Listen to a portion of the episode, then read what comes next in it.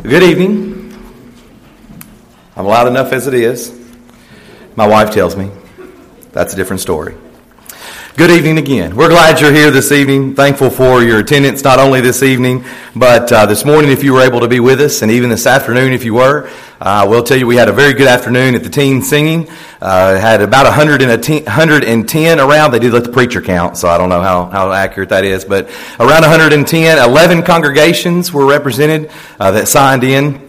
I also had a good day at the uh, Saudi, Daisy, uh, Saudi Daisy Healthcare Center over here, and uh, had a good afternoon of worship with those some of those folks there. It's just been a good day, and we hope you've been able to be a part of it. And if you've not, uh, for for all of it, that's all right. But certainly there are a lot of things going on uh, these days, and a lot going on this month at the congregation, and we're excited about it. Hope you are too, and and uh, look for ways to be involved, not only in the the fun things, but the spiritual things, and our worship time and Bible study together. And we're just thankful for the time that we can can do that. If you were able, not able to make it to the teen singing, but you brought food, we want to say thank you before I forget for that. Uh, we ha- had plenty and had enough, and were able to feed everyone and had a good fellowship with all the young people and the adults that brought them. So we appreciate your support in that very much. If you've got your Bible, you can be opening to Acts chapter 6. Acts chapter 6, and we'll begin there. We're going to go over into chapter 7 and actually into chapter 8. If you have your bulletin in front of you, you'll see the outline uh, that we're going to look at tonight and you're going to see a little bit about what we want to talk about uh, in the chapters there. And tonight we want to look at a particular man from the Bible that, that you no doubt have heard of before, uh, that you're possibly familiar with. And the picture you see on the screen there is just one that I was able to borrow, uh, uh but it's just uh, in rendering there, excuse me, didn't mean to go that far, uh, of what takes place there with Stephen. Uh, and we're familiar with that part, uh, at least of that story. We are going to get there in just a few moments as we think about uh, what happens at the end of his life there, as we read about it at the end of Acts chapter 7. Um, but when we think about Stephen and possibly being surrounded there by the people, you know, uh, I've, I've never really wanted to consider what stoning might have been like. Uh, when we think about uh, the punishment that, that uh, we, we give sometimes for those who have, have committed very serious crimes and, and and taken lives, and we think about things that we have even used in our society and culture for a long time. And we go all the way back to the Bible and we think about being stoned. And of course, in the picture there, you would see, as we'll look again in just a moment, at a young man by the name of Saul who was standing over to the side witnessing all this. When we think about Stephen, uh, there's, a, there's a really good uh, few chapters here that discuss just a, just a little bit about Stephen. You know, this morning in our lesson, if you were with us, we talked about the youngest missionary. We talked about a young slave slave girl from Acts, or excuse me, Second Kings chapter 5. Four verses is all we talked about. We just know very little. And when we think about Stephen, there's not a whole lot that we know there as well. But yet there are some encouraging things, uh, you know, with what happens with him here in just a few short verses. And I think there are a few things that we can make as application for our life tonight, and that's what we want to share together in our few moments. Number one this evening, you don't have to live a long life to serve God. Now, again, when we think about the Bible, there's some people that we know a lot about. There are others that we know just a little bit about. Uh, but either way it goes, you know, the Bible it can only can, only contains so much. And when we think about the lives of the people that we know, when it comes to Stephen, we kind of learn this lesson: you don't have to live a long life to serve God. An Old Testament passage that kind of references that would be Psalm chapter 90, uh, the 90th Psalm in verse number 12, where the psalmist says.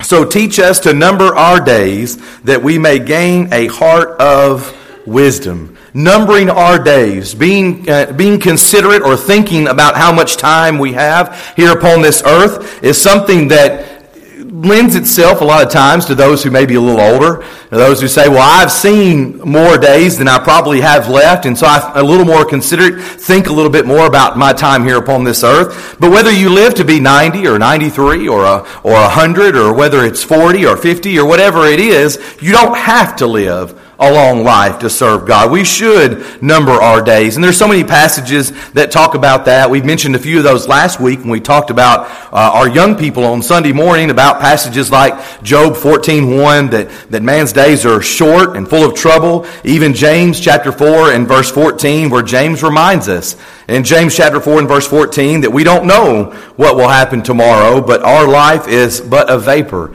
Even a vapor that appears for a little time and then vanishes away. You know, over the last couple of weeks, I've been here at the building off and on, and even this afternoon, you stand outside or stand in the lobby there and look outside when it rains. You see that steam coming up off the parking lot after it's been hot, and then it rains a little while, and that just kind of is there for a moment, and then it's gone. And when we think about a vapor that is there for just a short time and vanishes away, we're reminded that we don't have very long and whether it is 30 years, again, 50, we could pick out any number that we wanted to, all the way up to as old as, as we can live, you know, realistically today. It's not a long time, and we, but we have an opportunity to serve God. You know, we're reminded of uh, 1 Timothy chapter 4 and verse 12. 1 Timothy chapter 4 and verse 12. I'm reminded of that because that was a passage that seemed to come up a lot when I was a young person. It came up all the time at youth days and various events. Let no man despise your youth, but be an example to the believers in word and conduct, in love and spirit, in faith and in purity. Obviously, there is a, a, biblical principle there that we should all do that. We should all do our best to be examples to the believers, no matter our age and all of these things. While the onus there, or kind of the point may be to a young man and to young people, let no one despise you, but be an example we are reminded that at any age we have an opportunity to be example in those ways, and at any point we don't have to necessarily live a long life to serve God. Again, when we think about the life there of Stephen, uh, while he may have been a little older, and, and you know we may not have the exact count in all of the number of days that he was here upon this earth. Uh, the world doesn't have to know a lot about you for you to serve God. You don't have to live a long life to serve God as long as you're doing what you can and it sounds like a good sermon that we might have heard a little bit about this morning. As long as you're doing what you can, where you are, in the time frame that you have, then you can serve God. And that can be encouraging to us, even when we think about Stephen, that just gets a few verses, but we can be reminded of that fact. Number two this evening, we can be a servant before anything else. We can be a servant before anything else. It doesn't take a whole lot. You don't have to be this great orator. You don't even have to be a, a great uh, Bible class teacher in a sense. Again, this is along the lines of what we talked about. Uh, you don't have to be this great person that gets all the attention. You just can be a servant in many ways. There were several of us this afternoon. The teens were all gone. The singing's happening. Somebody's got to clean the mess, the, clean, clean the hall over here. I almost call it the mess hall. I'm still at Bible camp. Uh, the mess hall over here. Or somebody's got to clean the fellowship hall. Uh, but, you know, somebody's got to clean it up. Somebody has to be a servant and do that. And several pitched in, and, and that's fine. And others pitch in. We have the care teams that help out with things. But we can be a servant before we are anything else. What was Stephen?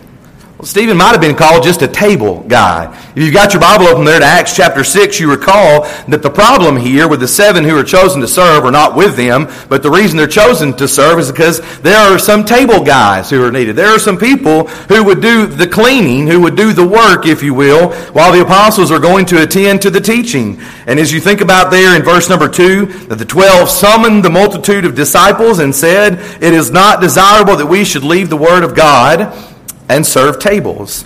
So seek out from among you these seven men of good reputation that can do this good work and will continue on in the prayer and in the ministry, as they say there in verse 4. So I ask you a question then. How many people were lined up to be the first of the seven to be chosen? How many people were, were lined up there say, pick me, I'll do, I'll do the dirty work? Of course, we don't know. They were choosing from among themselves seven. But would we be one of those people that would be a table guy, be a servant? I look around this congregation, and I don't know many of you, haven't known many of you for a long time, but I see a lot of faces that I see of people who would gladly be a servant and be working. I've seen it eh, not only at work in things like Monterey or Vacation Bible School, but even in this fellowship hall over here. People who would find a way to serve. We can do that. We're reminded of Luke chapter 22 and verses 24 through 26, continuing this idea of being a servant. Luke 22, 24 through 26, Jesus does that flipping of things where he flips it around on people. Because a lot of times people want to be the first one to sign up. Pick me to be the one to do the, the glamorous thing. I want to be the one that gets the attention. But when there was a dispute among them in verse 24 as to which of them should be considered the greatest, he said to them, The kings of the Gentiles exercise lordship over them and those who exercise authority over them are called benefactors, but not so among you. On the contrary, he who is greatest among you, let him be as the younger, and he who governs as he who serves. Now, this is not the only place, certainly, that the Bible discusses this or that Jesus even mentions this. The idea that if you want to be the greatest, you would be the least.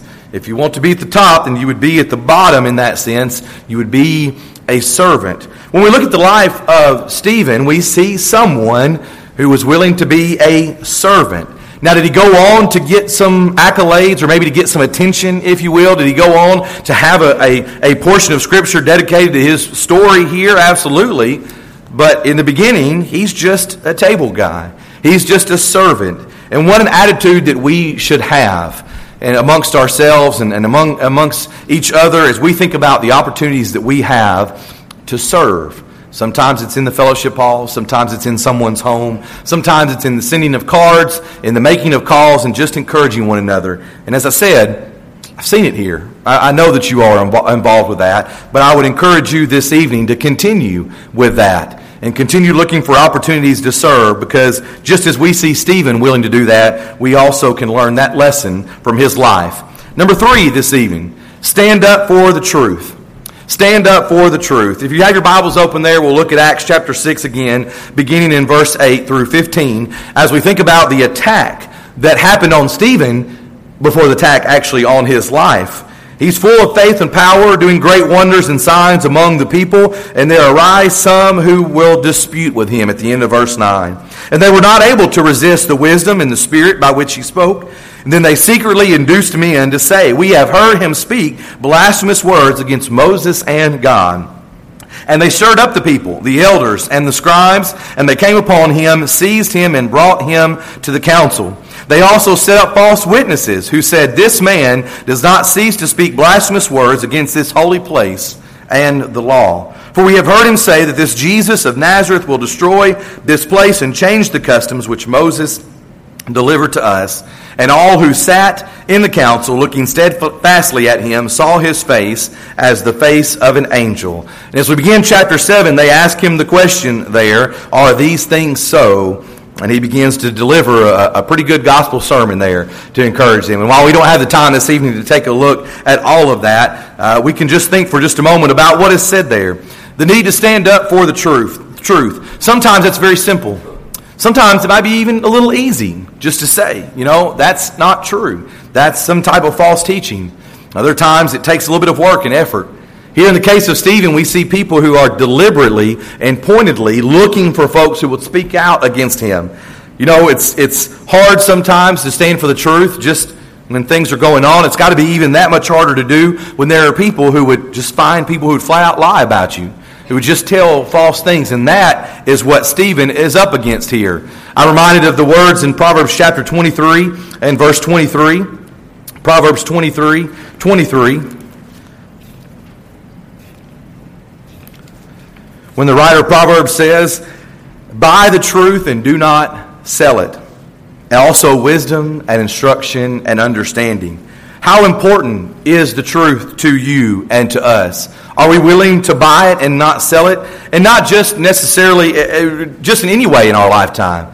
Are we willing to stand for the truth? The truth for the church, the truth for God, the truth for what we read in the Bible? Are we willing to stand up and speak when we have an opportunity to?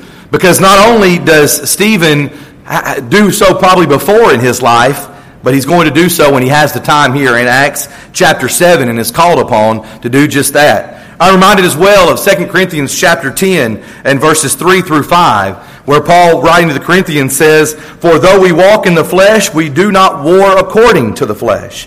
For the weapons of our warfare are not carnal, but mighty in God, for pulling down strongholds, casting down arguments, and every high thing that exalts itself against the knowledge of God, bringing every thought into captivity to the obedience of Christ and to finish that section, and being ready to punish all disobedience when your obedience is fulfilled. When we think about the spiritual warfare, the spiritual war that lies before us, there is almost an infinite amount of opportunities to stand for the truth.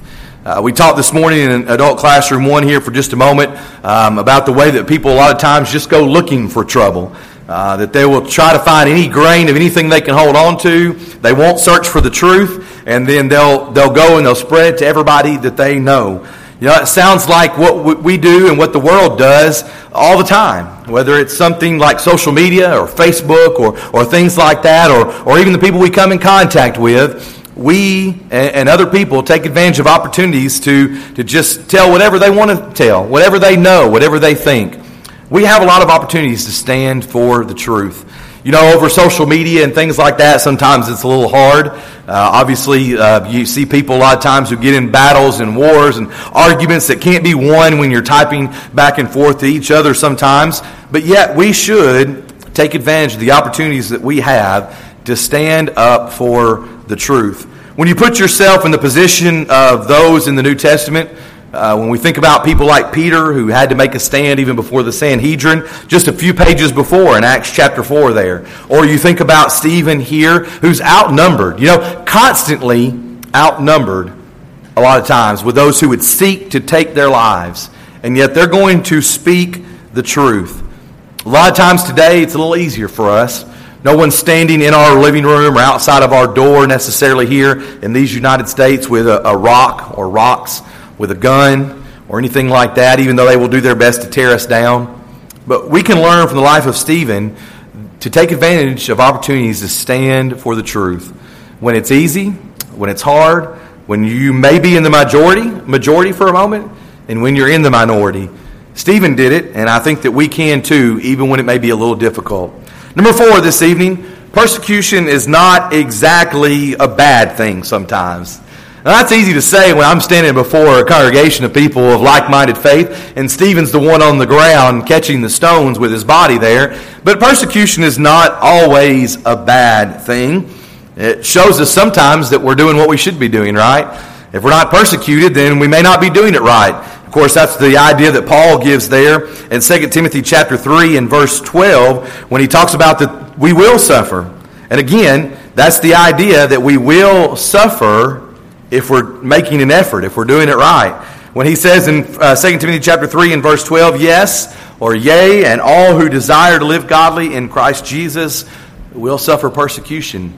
It does look a little different sometimes than maybe Stephen.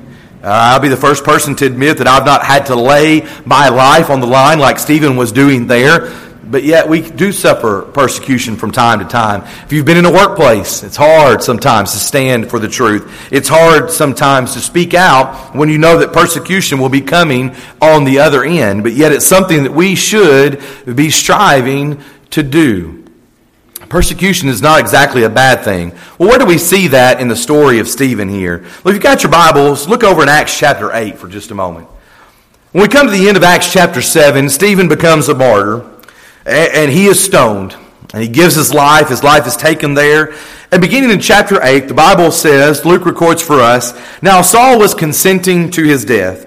And at that time, a great persecution arose against the church, which was at Jerusalem, and they were all scattered throughout the regions of Judea and Samaria, except the apostles. And devout men carried Stephen to his burial and made great lamentation over him. As for Saul, he made havoc of the church, entering every house and dragging off men and women, committing them to prison. And in verse 4, therefore those who were scattered went everywhere preaching the word. So if you think about what actually takes place here for just a moment, not only with Saul, but with those others who just a moment ago were after Stephen, again from the end of Acts chapter 6 there, uh, they're stir- stirring up the people, the elders and the scribes, the high priests, all of them are attacking him, even just verbally at that point. They've not got to the stones yet, but just verbally, they're attacking him. But all those folks involved, along as well as Saul, are wanting to do what? Well, they're trying to quash this rebellion, squash it, if you will, get rid of it. But what happens instead? In verse number four, because of the persecution, the people go and they're scattered. And do they go and they scatter and do they stop at the first cave or barn that they see and hide and stay in hiding? No. As they go, everywhere they go, they're preaching the word.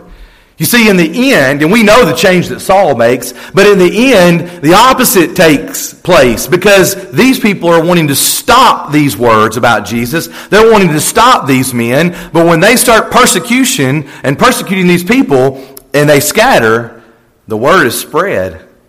The word begins to go about into these other places. And as it says there at the end of uh, verse 1 in chapter 8, scattered throughout the regions of Judea and Samaria, and of course at this time, except the apostles. Excuse me. They're able to go about, they're able to go about their daily lives preaching the word. Again, as we talked about this morning, being a missionary. What Saul and those other people end up doing in this case is sending people on mission work, essentially, without even meaning to or wanting to. But they're going to start traveling and they're going to take the word with them everywhere that they go. And so this persecution is not a bad thing in this sense. Now, again, it's easy for us to say that standing here today when Stephen's the one who has lost and given his life. I understand that. But yet, sometimes when we look around us, persecution can have some good effects sometimes. It causes some people to look around and to think a little bit about what is taking place. And when we see that in the life of Stephen, I think sometimes we would see that in our, our life as well if, if we are truly persecuted because we're standing for the truth. Not if we're being lukewarm and simply just trying to go along to get along, as many people in the world sometimes do. Fifth and finally, this evening, the last point, the last lesson that we can learn from Stephen is that true preaching cuts to the heart. True preaching cuts to the heart. Now, I've already told you that Stephen preaches pretty good sermon here, giving, you know, the examples, going back to the call of Abraham, talking about the patriarchs, talking about Moses, going all the way forward there and talking about how these people have an issue. They have a problem. But true preaching cuts to the heart. Let's look at a few examples of that. Because when we think about preaching, I've said this to you before, two things are going to happen to preaching. There's two responses. Think about the day of judgment. There's two answers. All right? You're either going to heaven or you'll be condemned to hell. And that's the only two options. It can't be both. It can't be neither. You don't get to ask for more time. You don't get to say maybe later. Can I go to the back of the line? Can you come back to me? There's two responses. True preaching brings about two responses as well. First of all, look at Acts chapter 5 and verse 33. Acts chapter 5 and verse 33 there, as the apostles are on trial again, as they have been already in the first few chapters here of the book of Acts. Peter and the other apostles in answer in verse 29, we ought to obey God rather than men. And verse 33, when they hear the, this word, when they hear these words from Peter, they were furious and plotted to kill them. Now that's one response. Now go over to Acts chapter 7 and verse 54. Now, I, I, would submit to you, and as you look at verse 54 there, you see what the response is, all right? It goes along with what happens in chapter 5. But I would submit to you, Stephen gives them true preaching. Stephen gives them some tough preaching. If you're looking at verse 54, go back and begin at verse 51. What does Stephen say to them? You stiff necked and uncircumcised in heart and ears. You always resist the Holy Spirit as your fathers did, so did you. Which of the prophets did your fathers not persecute? And they killed those who foretold the coming of the just one, of whom you now have become the betrayers and murderers, who have received the law by the direction of angels and have not kept it. Stephen gives them some true preaching. He, he's going to lay it down for them. He's going to lay it out and give it to them straight. He sort of, you know, gets on them there, calls them stiff necked and uncircumcised. He kind of is going at them a little bit. And when we come to verse 54, when they heard these things, they were cut to the heart and they gnashed at him with their teeth. Now, I hope to not find that response here tonight. All right, let's just get that out there. Of the two responses, I hope not to find that among the crowd here this evening. But you know, if it did or if it didn't happen, we have to stick to the true preaching of the Word of God. And true preaching has two responses. All right? Now, the, the passages on the screen here are the same type of response. That anger, that vile. And, and if you see it in Acts chapter 5 and Acts chapter 7, I would submit to you again. Have you looked at Facebook lately or watched the news? All right, the response is still the same a lot of times to the truth. And sometimes it comes from both sides, all right? Don't get me wrong. We see many people who would claim to be Christians that would be spewing vile things at people and causing a problem. Well, let's be honest about it. But a lot of times when true preaching comes out, when the truth comes out, a lot of people respond as the folks did there in Acts chapter 5 as well as Acts chapter 7. But while we're in Acts, you know Acts chapter 2, you know Acts chapter 2 and verse 38. But what happens in verse 37 when we look at the other way to respond? When Peter is delivering these words, and, and you know, I would submit Peter doesn't exactly just give it nice and easy either there, right? He, he may not use as many harsh words. He, he may not, you know, get on them as much when we read it, the, the way we read it here. What does he say in verse 29, though? Have you ever really paid attention to the other part of it? I, I, possibly you have. You may have studied it before. Uh, we do focus on verse 38 a lot. What does verse 29 say? Men and brethren, I, I can picture them. Men and brethren, let me speak freely to you. Can, can I tell you like it is? Can I give it to you as God would have me say it? And what does he say there at the end of verse 36? Before we get to the response. In verse 36, what does he say? Therefore, let all the house of Israel know assuredly that God has made this Jesus, whom you crucified, both Lord and Christ. Uh, he, he delivers the punch. He gives it to him. He says, This is what happens. This is what you have done. And in verse 37, they respond, and they were cut to the heart. And they said to Peter and the rest of the apostles, Men and brethren, what shall we do? You see, you can gnash at people with your teeth. You can get mad. You can get angry about it. Or you can ask the question, as they did here, What shall we do? We see a problem. We, we see a problem here. We understand there's sin. There's something we have done. What shall we do? When we think about true preaching, true preaching cuts to the heart. And when true preaching cuts to the heart, there's two responses. It's the gnashing of teeth, it's the anger, it's the stones being raised to come down upon the preacher or someone that's telling the truth. And of course, you know, we got the literal stone, right? But what about those stones of our words sometimes or the things that we say and do? Because a lot of times we'll raise those up and we'll get ready to attack somebody who's trying to give us some truth of a situation. But then the other response is that we're cut to the heart and we ask, What can I do? What happened? What did I do? How can I make a change? When we think about the life of Stephen, even laying down his life, and if you remember at the end of chapter 7 there, if you've still got your Bible open to Acts, as they stoned Stephen in verse 59, he was calling on God and saying, Lord Jesus, receive my spirit. And then he knelt down and cried out with a loud voice, Lord, do not charge them with this sin. And when he had said this, he fell asleep. You know, the folks here have a problem. And we didn't even get into verse 57 when they cry out with a loud voice and stop their ears. You know, you picture your children. I'm not listening. I'm not listening. That's what it sounds like to me sticking their fingers in their ears. I don't want to hear it. The question for us tonight, as we think about this true preaching and the life of Stephen, is will you follow in some of these lessons? And as we conclude this lesson specifically, the question is which response will you have to hearing the true words of the gospel?